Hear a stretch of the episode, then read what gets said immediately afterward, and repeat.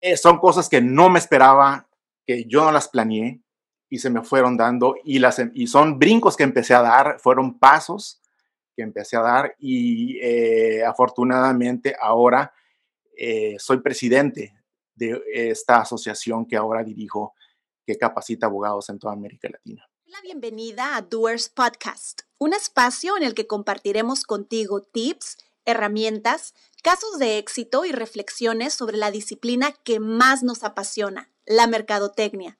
Prepárate, porque te convertirás en un doer.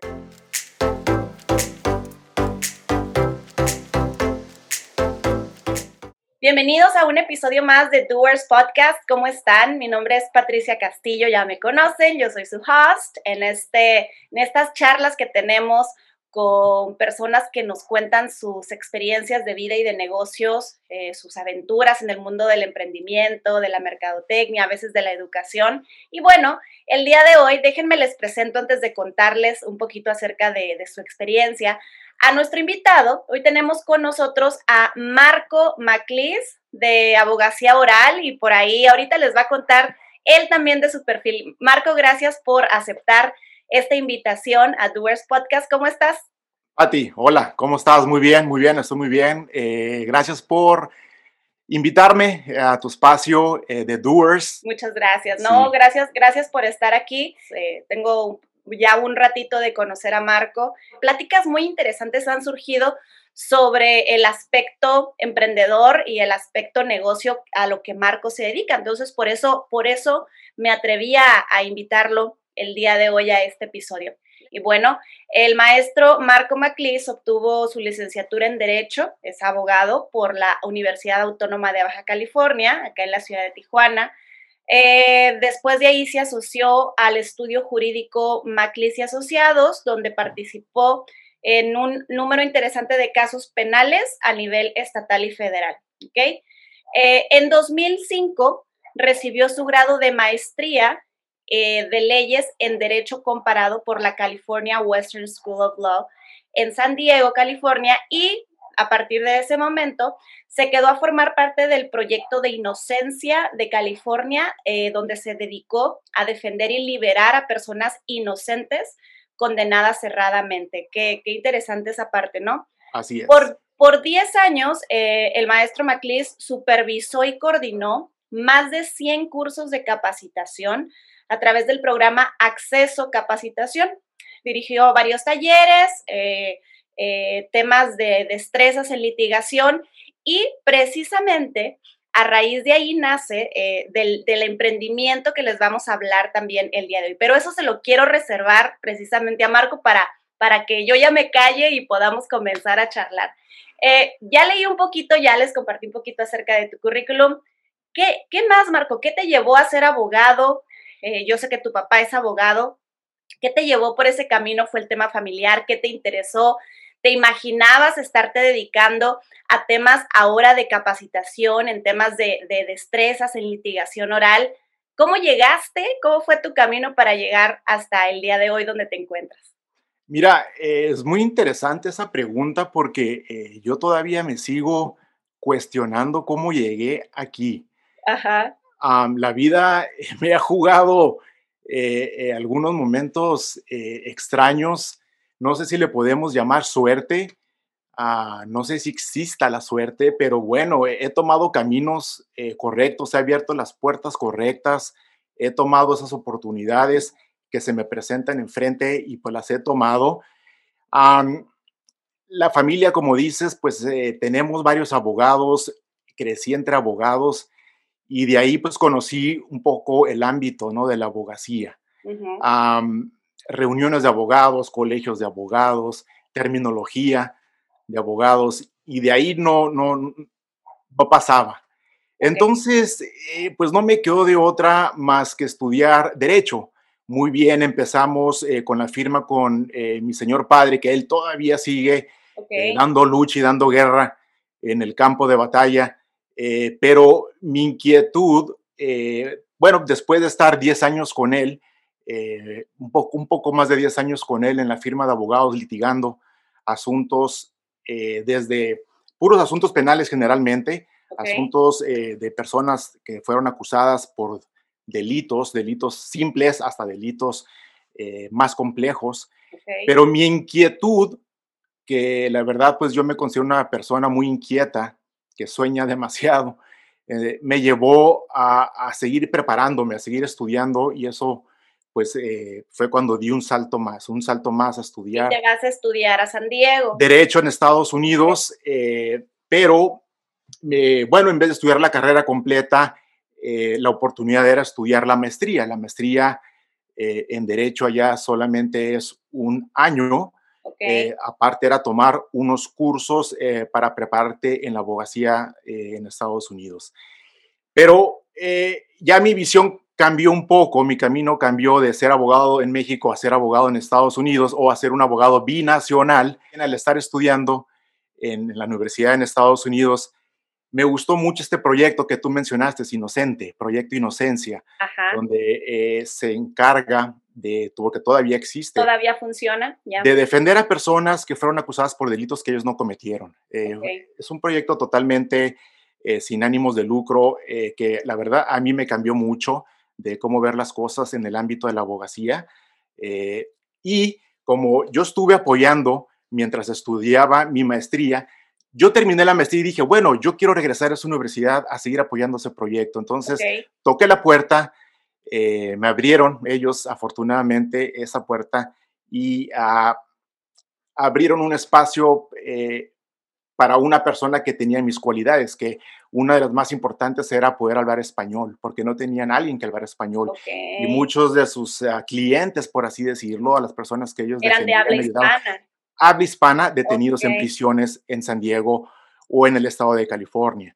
Eh, yo les empecé a ayudar, eh, una vez que me contrataron, empecé a ayudarles en la defensa eh, de estas personas que ayudaban, que necesitaban mucha ayuda. Ajá.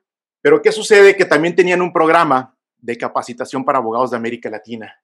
Eh, dijeron, Marco, pues tú hablas español, tenemos esto que está un, poco, está un poco rezagado, eh, lo tenemos aquí desde hace unos años, me entregaron una carpeta, adelante, es tuyo. O sea, el programa estaba semi-armado o armado, pero no estaba todavía implementado. El programa estaba implementado de forma, se puede decir, ah, no completo, porque ya lo estaban haciendo, eh, pero no tenían eh, un protocolo a seguir, no tenían herramientas para, por ejemplo, ahora que vamos más adelante a hablar de marketing, no utilizaban ni una herramienta para cómo darle publicidad a este evento, absolutamente nada. Te voy a decir, a mí yo cuando vi la primera publicidad que ellos tenían en la carpeta, eh, eran unos simples eh, trípticos que los mandaban por correo convencional desde San Diego hacia todos los rincones de, América Latina. Imagínate lo que estaba en llegar un tríptico por correo convencional. Muy bonito el tríptico, eso sí, pero así es como llegaba y lo único que tenía eh, de información de contacto ahí era un teléfono, que era el teléfono de las oficinas donde estábamos y obvio, como en aquel entonces no había nadie que hablara español, pues te contestaban en inglés y a ver cómo le hacían para tener esa comunicación. Eh, era, bueno, no sé cómo le hacían la verdad, pero me dieron a mí ese proyecto, además de lo que hacíamos de la defensa penal. Me empezó a encantar. ¿Por qué? Porque yo le di un giro total a este proyecto de capacitación, me empezó a gustar mucho, empecé a ver el potencial que tenía y más por la relación eh, de yo poder tener con otros abogados de América Latina. O sea, me empezó a abrir un mundo nuevo en América Latina. Yo no, solamente ya nomás era Tijuana o México San Diego, o San Diego, sino ahora se me empezó a abrir las puertas a otros países de América Latina. Y eso fue lo que eh, me abrió un poco más los ojos. Dije, wow, eh, son cosas que no me esperaba, que yo no las planeé y se me fueron dando. Y, las, y son brincos que empecé a dar, fueron pasos que empecé a dar y eh, afortunadamente ahora soy presidente de esta asociación que ahora dirijo, que capacita abogados en toda América Latina. Hace poquito estaba recordando porque estaba eh, pensando en mi propia trayectoria y en cómo vamos a veces como de paso en paso o de lugar en lugar o de una experiencia profesional a otra y me hizo acordarme de este famoso discurso de Steve Jobs en Stanford que habla de conectar los puntos, ¿no? Y de que a veces cuando van sucediendo esta serie de acontecimientos, de bueno, empecé en Tijuana, luego decidí irme a Estados Unidos, el proyecto de defender a personas inocentes, pero me dan porque me, así tal cual, o sea, te lo ofrecieron dijeron, eres el indicado, te dan el proyecto de capacitación y eso se transforma ahora en tu propio proyecto de capacitación también en temas de abogacía. O sea, si lo vemos de, de inicio a fin, pudiéramos ir como pensando si será o no será la decisión correcta. Pero cuando lo, va, lo ves hacia atrás, cuando conectas los puntos hacia atrás, empiezas a darte cuenta ahora sí de que todo tenía sentido y de que necesitabas o necesitábamos pasar por todas estas experiencias, por toda esta travesía, para poder llegar al presente y decir, qué bueno que me sucedió todo esto porque hoy puedo construir este proyecto que es lo que me apasiona. Eh, ¿Cuánto tiempo estuviste en la universidad acá en San Diego dirigiendo el proyecto? ¿Qué tipo de cursos son los que se armaban? Y mm, más profundamente y atendiendo un tema de mercadotecnia, como, como decías acertadamente hace ratito, ¿cómo evolucionó el tema del marketing? O sea, me, me intriga bastante porque eso que me dices de su estrategia era enviar un tríptico por correo convencional hasta Perú a los abogados en todos los rincones de América. Hasta Chile. Entonces, ¿cómo? Hasta la Patagonia. hasta Centroamérica. ¿Cómo fue cambiando eso? Porque yo sé que el marketing seguramente ayudó, pero tuvo que haber habido cambios tecnológicos o contratación de personas, capacitación de las mismas personas, no sé, ¿cómo evolucionó durante el tiempo que tú estuviste ahí? Me entregaron un, una base de datos con correos electrónicos que ellos iban juntando a través de los años. Creo que este programa ya tenía unos 5 o 6 años atrás de que lo habían implementado. Ok. Ah, entonces, ¿qué fue lo que yo empecé a hacer? Ah, bueno, eh, para contestarte cuántos años yo, yo duré en este proyecto, yo duré 10 años y medio, se puede decir, 10 años y medio en esta universidad. Eh, pero ya enfocándome, yo empecé a dejar un poco el apoyo a la defensa penal para enfocarme ya 100% en la capacitación de abogados. Okay. Eh, entonces utilizábamos nosotros capacitadores eh, de Estados Unidos, pero de habla hispana para poder capacitar abogados de todos los rincones de América Latina. Estos capacitadores también son abogados. Son abogados, exactamente. Eh, obvio, eh, 100% litigantes, no se, ellos no se dedican a la docencia en sí, porque lo que nosotros hacemos o nuestra especialidad es enseñar a otros abogados cómo litigar. Cómo litigar. Son destrezas de litigación, cómo hablar en público, cómo expresarse, cómo persuadir al juez, cómo convencer al juez o cómo vender una idea para decirlo de otra forma. ¿Me entiendes? Entonces, en América Latina, para hacer un resumen muy, muy, muy breve, América Latina está transicionando de sistema procesal, de un sistema escrito a un sistema oral, está oralizando los, los procesos. Entonces, México no es la excepción.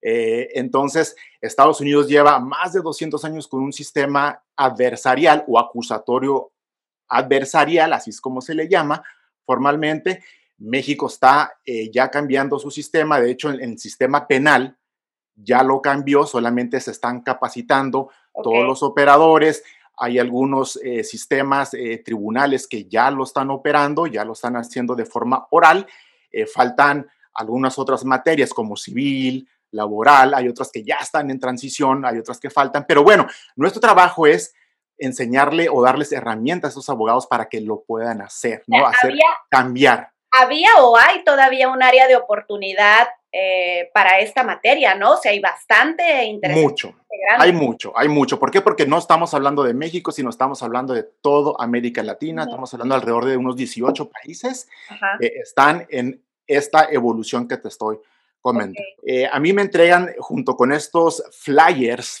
físicos, eh, una, un sistema de, de, de lista de unos correos electrónicos, pero obvio, eran correos electrónicos sin nombre o sin saber de quiénes eran, sin saber de qué país eran, o sea, era muy incompleta, muy confusa. ¿Qué empiezo a hacer? Empezar a contactar casi uno por uno. Eh, no había de otra, ¿no? O mandar correos masivos. Obvio, en aquel entonces no existía, o si existía, no lo sabíamos. Eh, este tipo de plataforma donde uno puede mandar correos masivos como MailChimp o como Mayema o no sé otros.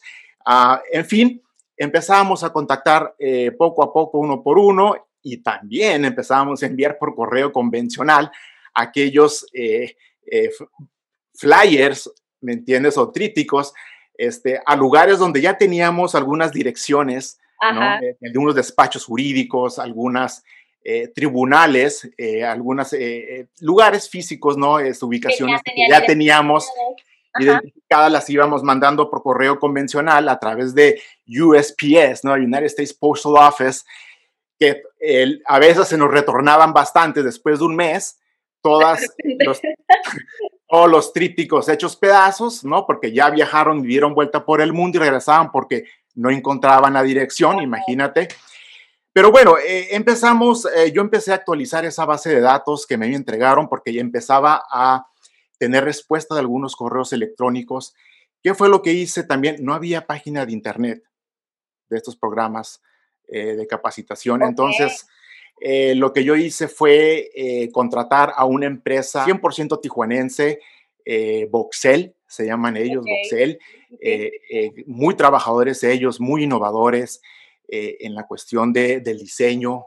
me hicieron una página increíble, muy funcional, donde todas mis ideas y todo lo que ya teníamos lo juntamos en una página muy sencilla. era todo manejado con código HTML eh, para que veas, estoy manejando un poco del lenguaje que yo no, lo he aprendido con el tiempo, ¿eh? yo no soy experto en cuestiones de mercadotecnia, sino me lo he aprendido con el tiempo. Claro, se ha necesitado y te has ido capacitando también en esta área, ¿no? Así es, y me entregan esta, eh, este formato de página web y, y, lo que voy haciendo es metiendo la información por aquí, metiendo la información por acá, eh, editando, editando esa página y la voy creciendo y creciendo y creciendo con información nueva, con artículos, haciendo un pequeño blog. Y así es como me voy eh, promocionando, ¿no? Con los eventos que vamos haciendo. Abro la página de Facebook eh, por primera vez, que no teníamos tampoco. Eh, abro página de Twitter en aquel entonces, que estaba también muy de moda, pero de donde yo me abrazo más, se puede decir, o me apoyo más es por Facebook porque en ese momento los abogados estaban muy, muy, muy, muy apoyados en Facebook. Y la página web y correo electrónico. No había de otra. Y esa base de datos, pues obvio, era un Excel, simple Excel, y por ahí era como yo este, veía, ¿no? Este, ya relacionaba ya nombre, apellido, correo electrónico y país. Ya iba juntando eh, las piezas de quién era quién y ya iba separando los por países y así poco a poco, pues mi base de datos creció, la página web fue creciendo también en mucho contenido, eh, la verdad muy interesante. Yo era el que la manejaba, me quitaba mucho, mucho tiempo, la verdad, estar haciendo, trabajando bajo códigos eh, que yo no sabía absolutamente ¿Aprendiste? A la, a la mala, le podríamos decir, a tener que actualizar tu herramienta, porque si era una de las herramientas principales la página, la página web, tenía que estar siempre funcional, ¿no? Y era, mi era mi tarjeta de presentación. Exacto, exacto. La página web, porque en aquel entonces, ¿cómo llegabas al otro rincón de América Latina? Entonces, ¿era tu página web o era eh, Facebook? Pero Facebook era, es muy sencillo de utilizar, ¿no? Siempre y cuando eh, pues, estés actualizado y estés subiendo contenido, pero eh, la página web es otro boleto, ¿no? Eh, eh, tienes que tener mucho cuidado. El formato de inscripción, si tienes un boletín, pues se tiene que inscribir la gente. La gente a veces no confía en la información, somos muy desconfiados. Así fue como fuimos creciendo y eran los tipos, ¿no? De, herramientas que teníamos en aquel entonces. y bueno, y cómo fuimos evolucionando, pues de esa forma hasta que a través de los años ya pude contratar eh, no personas, sino más herramientas, como lo es un sistema, una plataforma de emails masivos, como el que uso todavía es MailChimp. A mí me gusta mucho utilizar MailChimp. Muy sencillo de usar, ¿no? Sí. Muy sencillo, muy amigable. Ahí ya yo por así dejé de utilizar el famoso Excel para tener mis bases de datos. Ahora ellos me manejan automáticamente todo, todo lo tengo por países, todo lo tengo eh, dividido. Una herramienta muy buena eh, para aquellos que se van iniciando o aquellos que a lo mejor ya están en, eh, más avanzados en el camino. En, el camino eh, para evitarte problemas de, listas, ¿no? Al menos a mí me pasó todo esto, ¿no? Entonces evolucionamos con eso. En la cuestión de diseño, en la cuestión de diseño, eh, yo también tuve que capacitarme eh, en cuestión de diseño, ¿no? yo no diseñaba absolutamente nada. Me gustaba dibujar tal vez algo que hubiera hecho en un futuro si no estudiara si no, hubiera sido, si no hubiera sido abogado, te hubiera, sido tal vez arquitecto, ¿no? Algo que me gustaba mucho era trazar líneas y dibujar. Lo que empecé a hacer es eh, buscar aquellos programas eh, en línea que me ayudaran a, hacer algunos diseños, pero básicos, ¿no? Muy básicos. Entonces utilizo ahora, todavía sigo utilizando algunos que me ayudan a hacer algunos flyers digitales para poderlos publicar en las redes sociales. Los invito a que consulten, incluso en este momento que nos estén escuchando, que nos estén viendo, abran por ahí una página y métanse o métanse al Facebook de Abogacía Oral. Está como Abogacía Oral, ¿verdad? Eh, sí, eh, pero la pueden encontrar. El nombre comercial es Alianza Interamericana de Abogacía Oral. Alianza Interamericana de Abogacía Oral búsquenlo, busquen la página web, busquen sus redes sociales. Cuando Marco me empezó a contar que, que él había prácticamente dado vida al proyecto, no nada más en el tema formativo o en el tema del contenido como tal de los cursos que ahora, que ahora brindas ya con esta alianza, sino al contenido digital, al tema de los diseños, al tema de cómo está estructurada la página web, cuál es el logotipo y cómo, cómo se contrató también a las personas que necesitaban involucrarse, cómo él se hace cargo de, actividades que no te imaginarías que un abogado eh, lleve las riendas de ello, ¿no? ¿Por qué?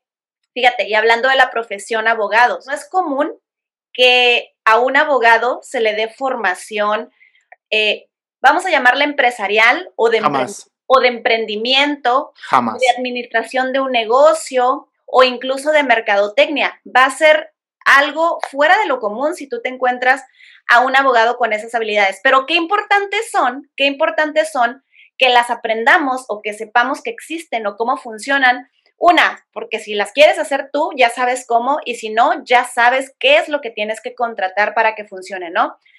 Pasan estos años, desarrollando tú, haciendo crecer el programa en la universidad en, San Diego, eh, y decides emprender, o sea, tú ya tenías, ya tenías una formación sobre cómo, cómo armar estos cursos, ya tenías también eh, mucho más conocimiento del mercado latinoamericano y decides crear, quiero crear esta alianza interamericana, quiero hacerlo, quiero hacer mi propio proyecto. ¿Cómo te nace esa idea? Eh, ¿Y cómo lo ves ahora que llevas cuántos años? ¿Tres voy para los dos años, voy para los dos años, así es. Ahora que ya llevas dos años eh, manejándolo y que, insisto, entren a sus redes sociales y que vemos que has tenido cursos en Perú, cursos, eh, no sé, en Ecuador, cursos en Argentina, ahorita obviamente adaptándote a la, a la, nueva normalidad, a los temas digitales, a las transmisiones digitales o los cursos en línea pero sigues trabajando en ello y siguen siendo cursos que de repente yo los veo y ya, cupo lleno, ¿no? Ya no hay inscripción porque ya se llenó. ¿Cómo llegaste a tomar esa decisión, Marco? A decir, quiero emprender, quiero ser un abogado emprendedor. Para empezar, mi vocabulario en el marketing eh, no es el, ideal. Eh, digo, porque soy abogado, entonces voy a tratar de, explicarlo lo mejor que pueda y me ayudas. Claro, claro. Te digo, estuve 10 eh, años eh, quieras o no, para mí fue una escuela estando en la universidad en, Estados Unidos trabajando para estos proyectos de capacitación. Fue una escuela eh, eh, administrativa, se puede decir, ¿no? Porque yo administraba estos programas, los dirigía también. O sea, veía desde la contabilidad, desde cómo se armaban, eh, desde cómo se diseñaban, eh, desde el presupuesto, de ponerlos a los ponerlos en vivo, arrancarlos, que funcionaran, eh, luego si era en San Diego el evento, recibir a la gente, recibir a todos los abogados, a, nuestros amigos, colegas, eh, luego dar eh, la bienvenida a todos, eh, recibir a todos los instructores, porque de repente recibíamos también instructores de todos Estados Unidos, recibirlos, atenderlos, ser un host para ellos, que funcionara, ser un observador del evento, porque también yo observaba las reacciones de todos los abogados, para yo poderme criticar y criticar el trabajo, a ver cómo había salido.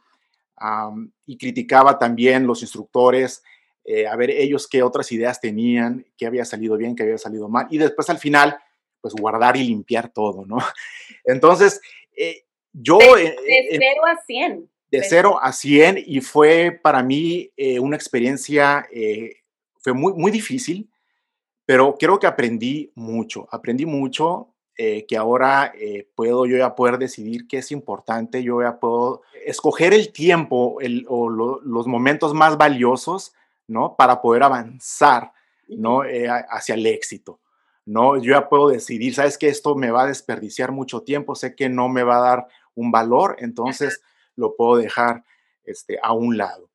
Yo estando al tope de mucho trabajo, porque era, es mucho, mucho trabajo lo que yo hacía en la universidad en, Estados Unidos, se me abren varias puertas, ya sea trabajar en otra universidad para hacer exactamente lo mismo, una universidad que necesitaba lo mismo, eh, se puede decir que era la competencia, okay. ¿no? Habían oportunidades muy, muy buenas que no quería dejar pasar. Y la otra oportunidad era bueno, habían otras, eh, de hecho son tres, son, eran tres cosas que quería hacer. Una era esa, trabajar para la competencia. Número dos era yo continuar con mi sueño de ser abogado en Estados Unidos. Ok. ¿no? Este, litigar en Estados Unidos. Litigar en Estados Unidos. O número tres, emprender. Ajá. Emprender. Y dijiste, la más difícil es emprender, esa voy a hacer. pues bueno, eh, hablando, haciendo una cosa, estudiando otra cosa, eh, viendo todas las posibilidades, terminé por aras del destino, por suerte, como le quieras llamar, terminé emprendiendo, terminé eh, saliéndome de la universidad, eh, dando ese paso, como se le dice a veces, paso ciega o un salto de fe, porque a veces no sabes si es la decisión correcta que Claro, hay incertidumbre hay incertidumbres eh, si lo vas a hacer bien, lo vas a hacer mal. Eh, en aquel entonces, como tú decías, sí, viajaba mucho, eh, iba mucho a Perú, iba mucho a Chile, visitaba las capitales de todos los países de América Latina, viajaba unas seis, siete, ocho veces al año. Imagínate, era muy bonito estar viajando, experiencias increíbles, conocer mucha gente, muchos lugares, probar comida riquísima. Eh, todo eso es, experiencia eh, que se va a se añade, ¿no?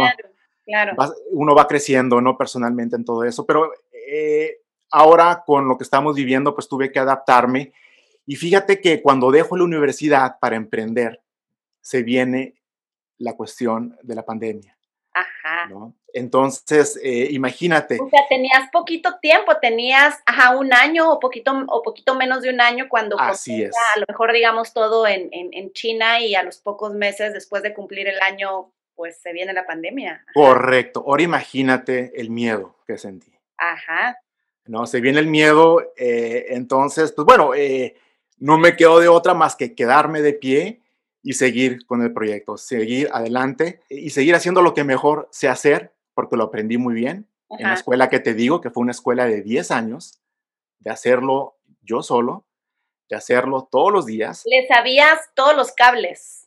Todo, todo, todo. E, e, era una pasión que no me la podía quitar de encima. Yo dormía con, eh, pensando siempre en todo esto, en lo que hacía, y lo sigo haciendo todavía, ¿no? Lo sigo, me gusta mucho lo que hago por eh, los resultados eh, que brinda el servicio que doy.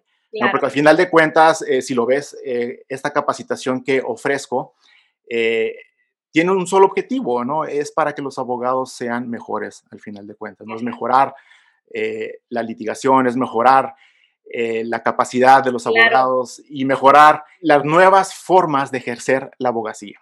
Incluso los resultados que ellos, que ellos pueden tener de su trabajo, ¿no? Que se traslada posiblemente incluso en beneficios para sus clientes. Hablando de mejorar, Así es. hablando de mejorar, tú hiciste esta transición donde diste el brinco entre incertidumbre, entre dudas, temores posiblemente, eh, lo cual es completamente normal, obvio, si vas a dejar algo seguro, a lo mejor muy cansado o a lo mejor donde ya estabas a punto de tomar caminos eh, diferentes, pero dar ese brinco o ese salto eh, requiere muchas agallas, ¿no?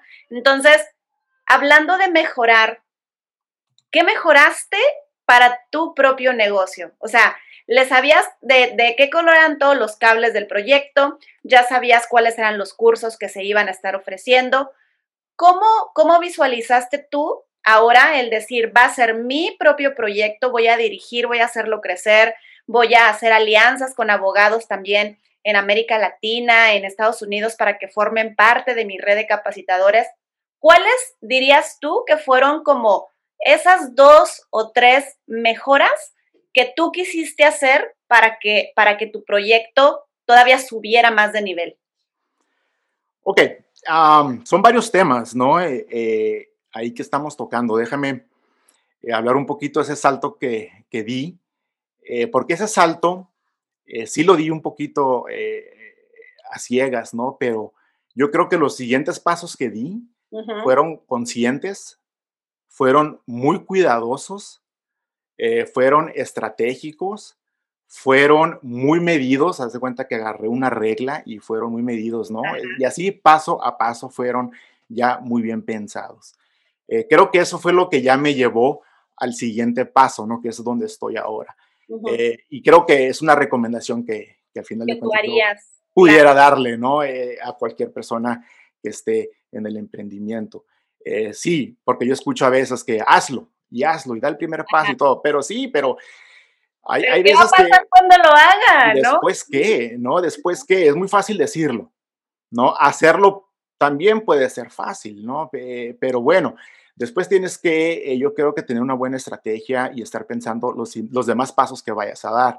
Eh, de, otra de otra manera, pues vas a estar dando puros pasos a ciegas y en un momento vas a caer en el hoyo, ¿no? En el pozo. Sí, o, o vaya, otra vez, también es muy común porque a veces pensamos que el emprendimiento va a ser, bueno, voy a tener tropezoncitos, pero me voy a levantar fácil y voy a seguir. No, puede haber golpes duros en un emprendimiento, pero otra vez, entre mejor preparado estés, entre más equipo lleves, entre más conocimiento lleves en la mochila, obviamente más fácil va a ser levantarte. Claro, claro, mira, y ya contestándote, eh, más específicamente, eh, a la pregunta en qué yo mejoré o, en qué evolucioné más ya cuando yo me, me desprendo. Bueno, ahí está, mira, la palabra desprender. Cuando me desprendí de la universidad, creo que fue una de las cuestiones que yo mejoré más. Eh, no tener alguien atrás de mí o arriba de mí.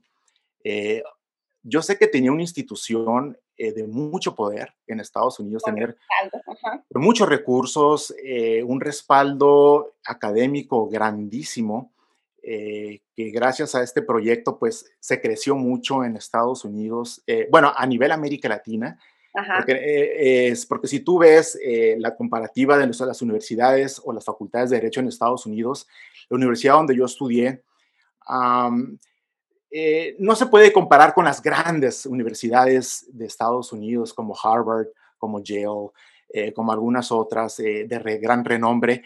Eh, pero logramos, gracias eh, al trabajo que, hicimos del de, el proyecto, este acceso de las capacitaciones para abogados, logramos ubicar a esta universidad en, yo creo que en la mejor o una de las mejores en América Latina.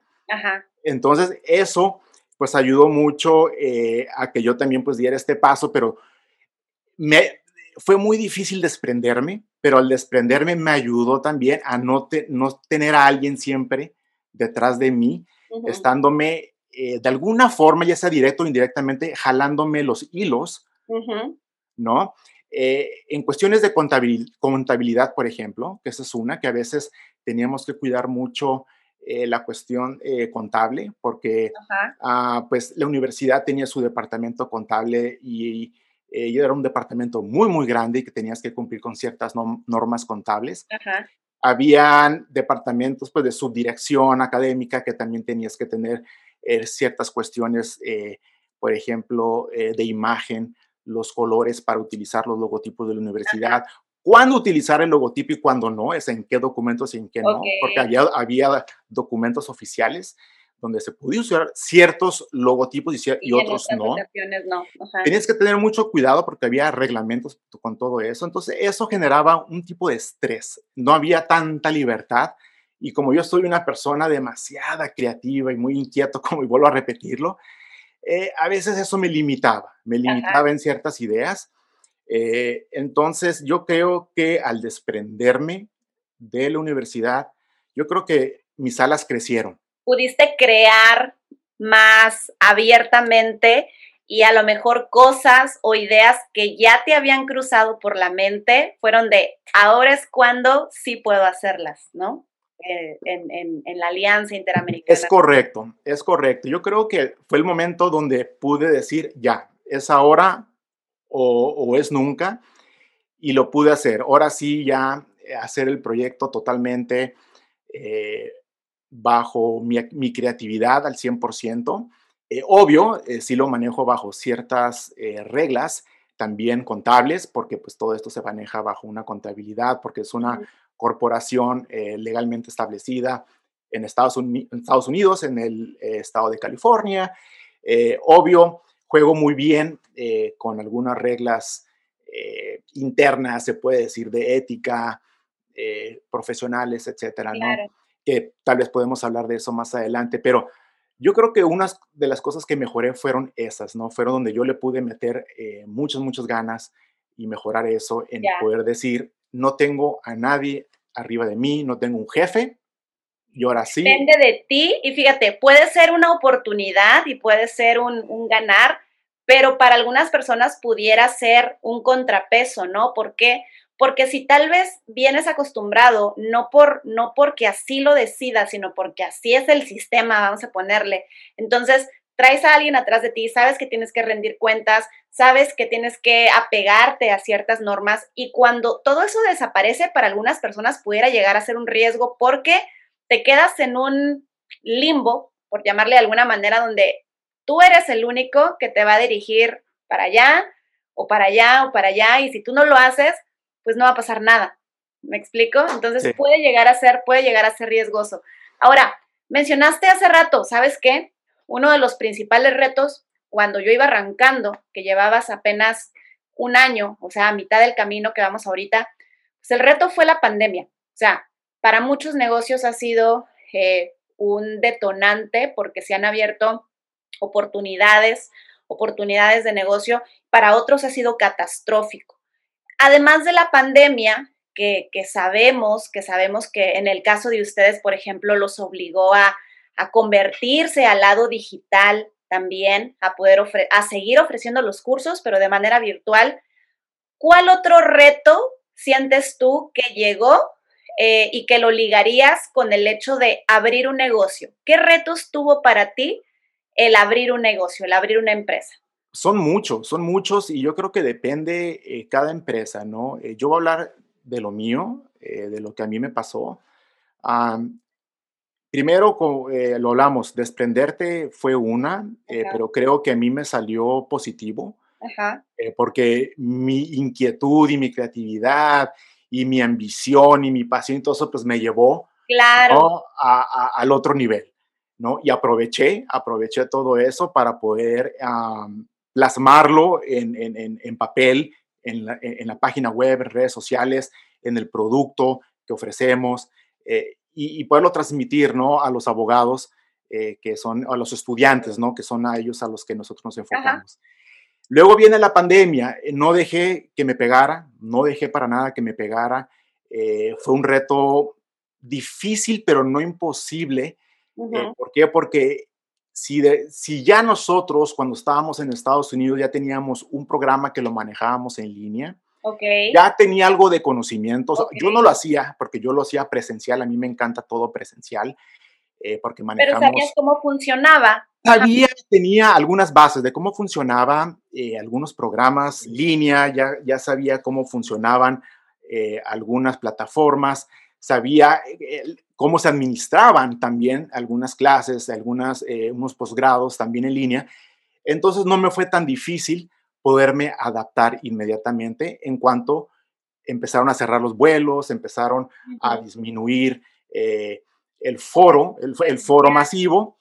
Exactamente, entonces dije, pues bueno, eh, no me queda de otra más que empezar a todo esto hacerlo de forma a distancia, ¿no? Online, en línea, que no para mí no es lo mejor, lo ideal, porque nosotros lo que hacemos no solamente es clase teórica, nosotros hacemos mucha clase práctica, ponemos a practicar a los abogados eh, con talleres, entonces al hacerlo, nosotros calificamos mucho su lenguaje corporal.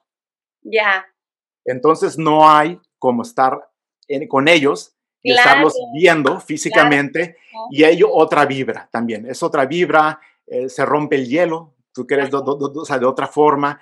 Eh, eh, entonces es otra manera de cómo hacer las clases, es otra metodología. Pero en fin, tuvimos que adaptarnos. Ha funcionado muy bien, pero ha sido un reto difícil que los abogados hemos sido un poco recios en, en las tecnologías. Eh, porque también las audiencias para los, aquellos que litigan en muchos países de América Latina han adaptado audiencias virtuales. Entonces, eh, se han visto donde el juez está en su cuadrito, ¿no? Así como nos estamos viendo tú y yo, está el abogado defensor, hablando en materia penal, está el defensor, está el fiscal, está un testigo, está la víctima, si es que la, la víctima está, está un secretario, y están todas las camaritas y están llevando una audiencia oral. Ok. Pero es un poco difícil porque eh, también tiene muchos retos. ¿Por qué? Porque imagínate, se interrumpen unos a otros, el Internet no es estable para unos. Claro. Es muy difícil. Eh, no hay continuidad, no hay eh, fluidez a veces en las audiencias, pero en fin, se están adaptando poco a poco. Entonces, es otro reto eh, difícil que yo lo he visto, en, al, menos en los abogados, y en la cuestión de la capacitación. Porque nosotros, eh, una cosa también que posiblemente yo voy a hacer es hacer ah, algunas grabaciones, o sea, que ya queden pregrabadas. Claro. Algunas clases pregrabadas para que los estudiantes las puedan ver con antelación a la clase en vivo. Eso es una idea. Pero a mí me encantan las clases en vivo. Yo, a mí me gusta ir a interactuar con los estudiantes. Funciona, funciona bastante bien. Yo soy como tú también. Prefiero obviamente eh, las cuestiones presenciales. Si lo vamos a hacer de forma virtual, que sea, que sea en vivo. Pero otra vez, ni modo. Tenemos que adaptarnos y tenemos que buscar todas las maneras, ¿no? Y a lo mejor son complementarias. A lo mejor son herramientas que esperemos que pronto podamos volver también a lo presencial, va a regresar aleatoriamente, en, esperemos que muy pronto. Pero sí, así es. estas herramientas, estas herramientas que tú construyas, te van a quedar para ofrecer valores agregados también a tus cursos presenciales, ¿no? Imagínate eh, que tengas ya un grupo eh, en Argentina el siguiente año y que parte de los requisitos sea chutarse esta serie de, de herramientas ya grabadas y disponibles en tu página web porque te inscribiste al curso, le va a dar un valor, un valor adicional, ¿no? Entonces, sí, es difícil, lo entiendo, lo, lo, lo, entiendo perfectamente el tema de, como dices, eh, de, los, de los juicios y que se lleven a cabo de forma digital, híjole, qué complicado, porque aparte eh, de ahí se derivan decisiones sumamente importantes, ¿no? Sí, donde está de por medio la libertad de una persona, ¿no? Entonces, imagínate poder contar con tecnología de punta para poder presentar evidencia, presentársela y mostrarla en las cámaras para que el juez la pueda ver, la pueda leer,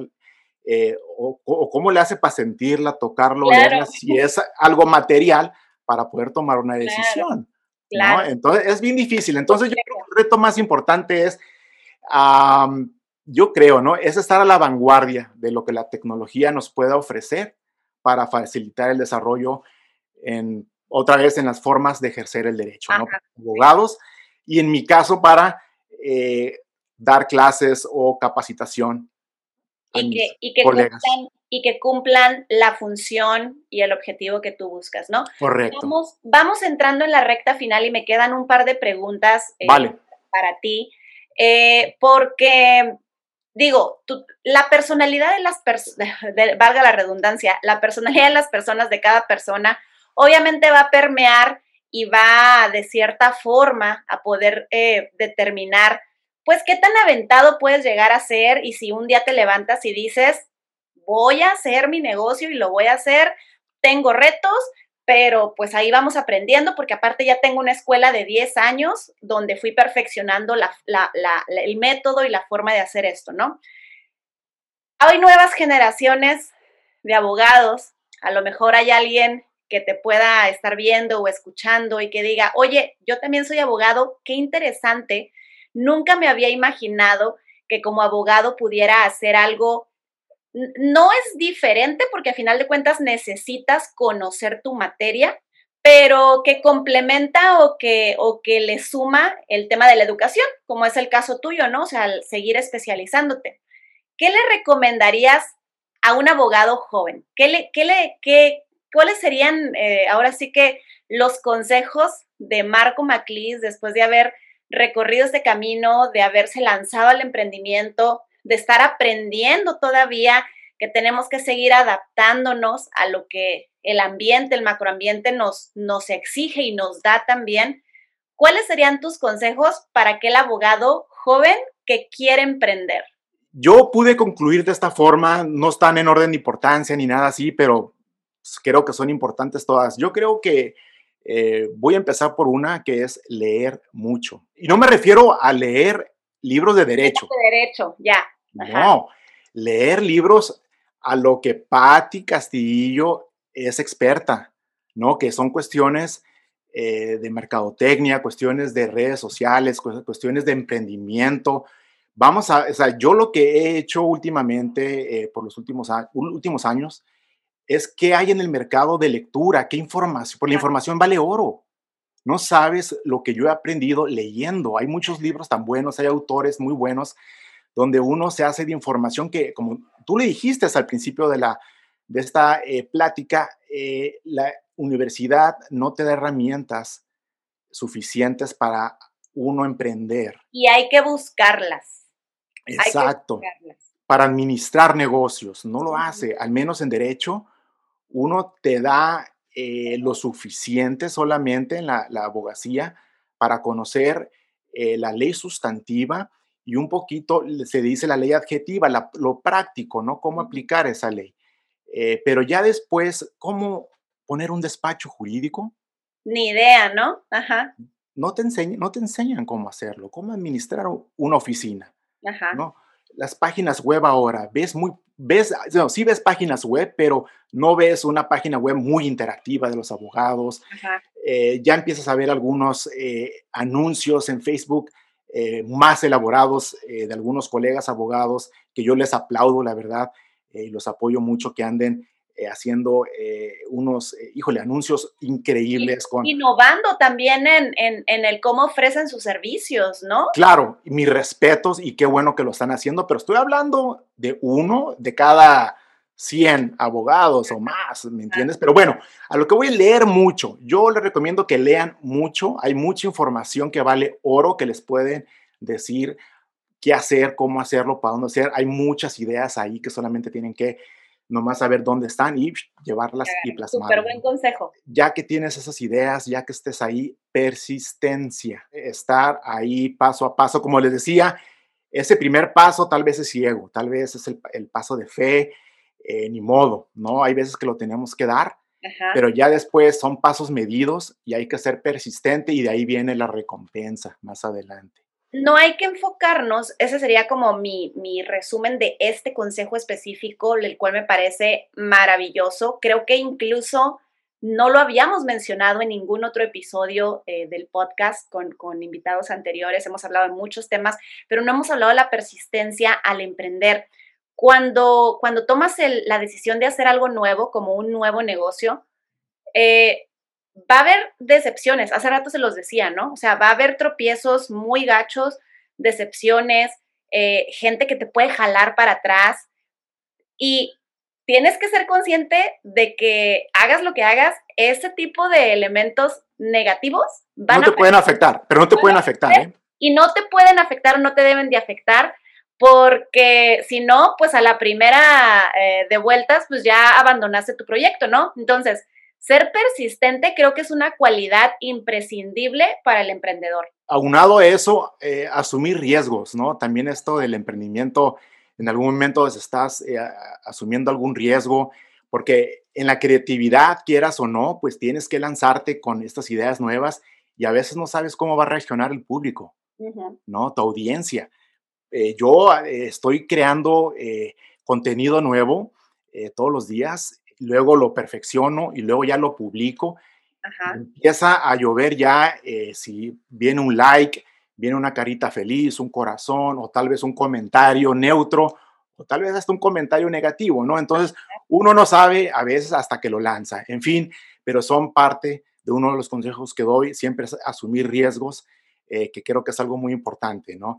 Algo que también yo siempre he hecho y se los comparto es soñar, siempre soñar, eh, y dejar que esos sueños eh, crezcan para que te ayuden a desarrollarte, ¿no? A desarrollarte y que también estos sueños tracen una trayectoria, ¿no? Una trayectoria, ¿no? Porque al final de cuentas, pues te van a dar como tu personalidad, quién eres, eh, tu imagen, ¿no? Al final de cuentas, porque yo tengo, en sí estoy creando o se está creando una imagen, yo dejé una imagen, la verdad, muy buena, muy bonita en la universidad en San Diego, Ahorita ya se está creando otra muy, muy bonita, este, que le estoy echando todas las ganas y todo mi corazón eh, eh, y mi tiempo, la verdad. Claro. Eh, porque otro, otro consejo es sacrificio, porque hay que sacrificar muchas cosas, entre ellos el tiempo. Claro. libre que uno tiene para poderle invertir ese tiempo u otras cosas que uno que tiene que sacrificar para que tu proyecto pueda avanzar, ¿no? Entonces, eh, este proyecto, pues ya le estoy dando su imagen y aparte, pues uno que está detrás del proyecto, pues también es la imagen que uno tiene que dar, que eh, pues soy yo, ¿no? Eh, tengo que estar ahí siempre al pie del cañón. Otra cosa que puedo también recomendar es, o que yo hago en, lo personal, yo, yo, siempre me cuestiono todo, yo cuestiono todo. Entonces, yo no sé de qué forma, Patti, lo puedas ver tú, pero yo todo lo que veo, todo lo que, eh, me, con lo que me encuentro en las redes sociales, todo lo que leo, yo todo lo cuestiono, todo lo analizo y eso yo me saco mis propias conclusiones. Eh, yo, creo que sería como no perder el lado curioso, ¿no? O sea, no perder el lado, el lado investigativo de querer saber más, porque a final de cuentas, preguntarnos, cuestionarnos a nosotros o a los demás es una de las pocas formas que tenemos de hacer mejor las cosas. Yo creo que sí, ah, yo creo que por, ahí. ¿Por qué suceden las cosas así? ¿Por qué es esto así?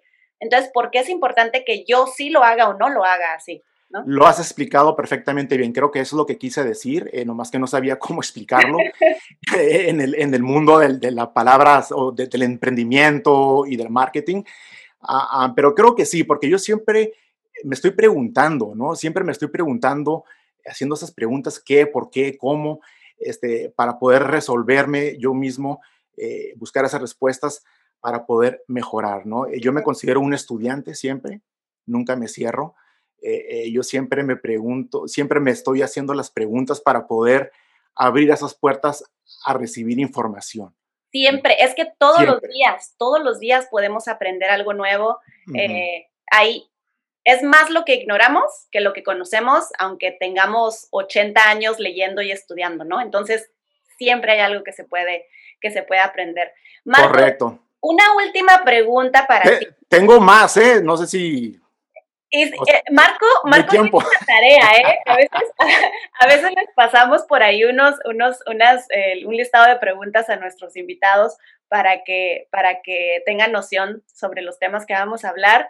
Eh, me encantaría, ¿sabes qué me encantaría? Si te late, nos los puedes compartir, si quieres un list, el listadito tal cual, o sea, los adjetivos o los valores, y me encantaría poderlos incluir en el artículo porque de cada episodio de podcast eh, sacamos la transcripción y hacemos un artículo que posteamos en nuestra página web en doerslatam.com. Entonces creo que sería muy interesante tener el listado completo ahí junto con la transcripción de esta conversación para que queden ahí ya estampados. ¿Te late? Le vale, es un promesa, promesa.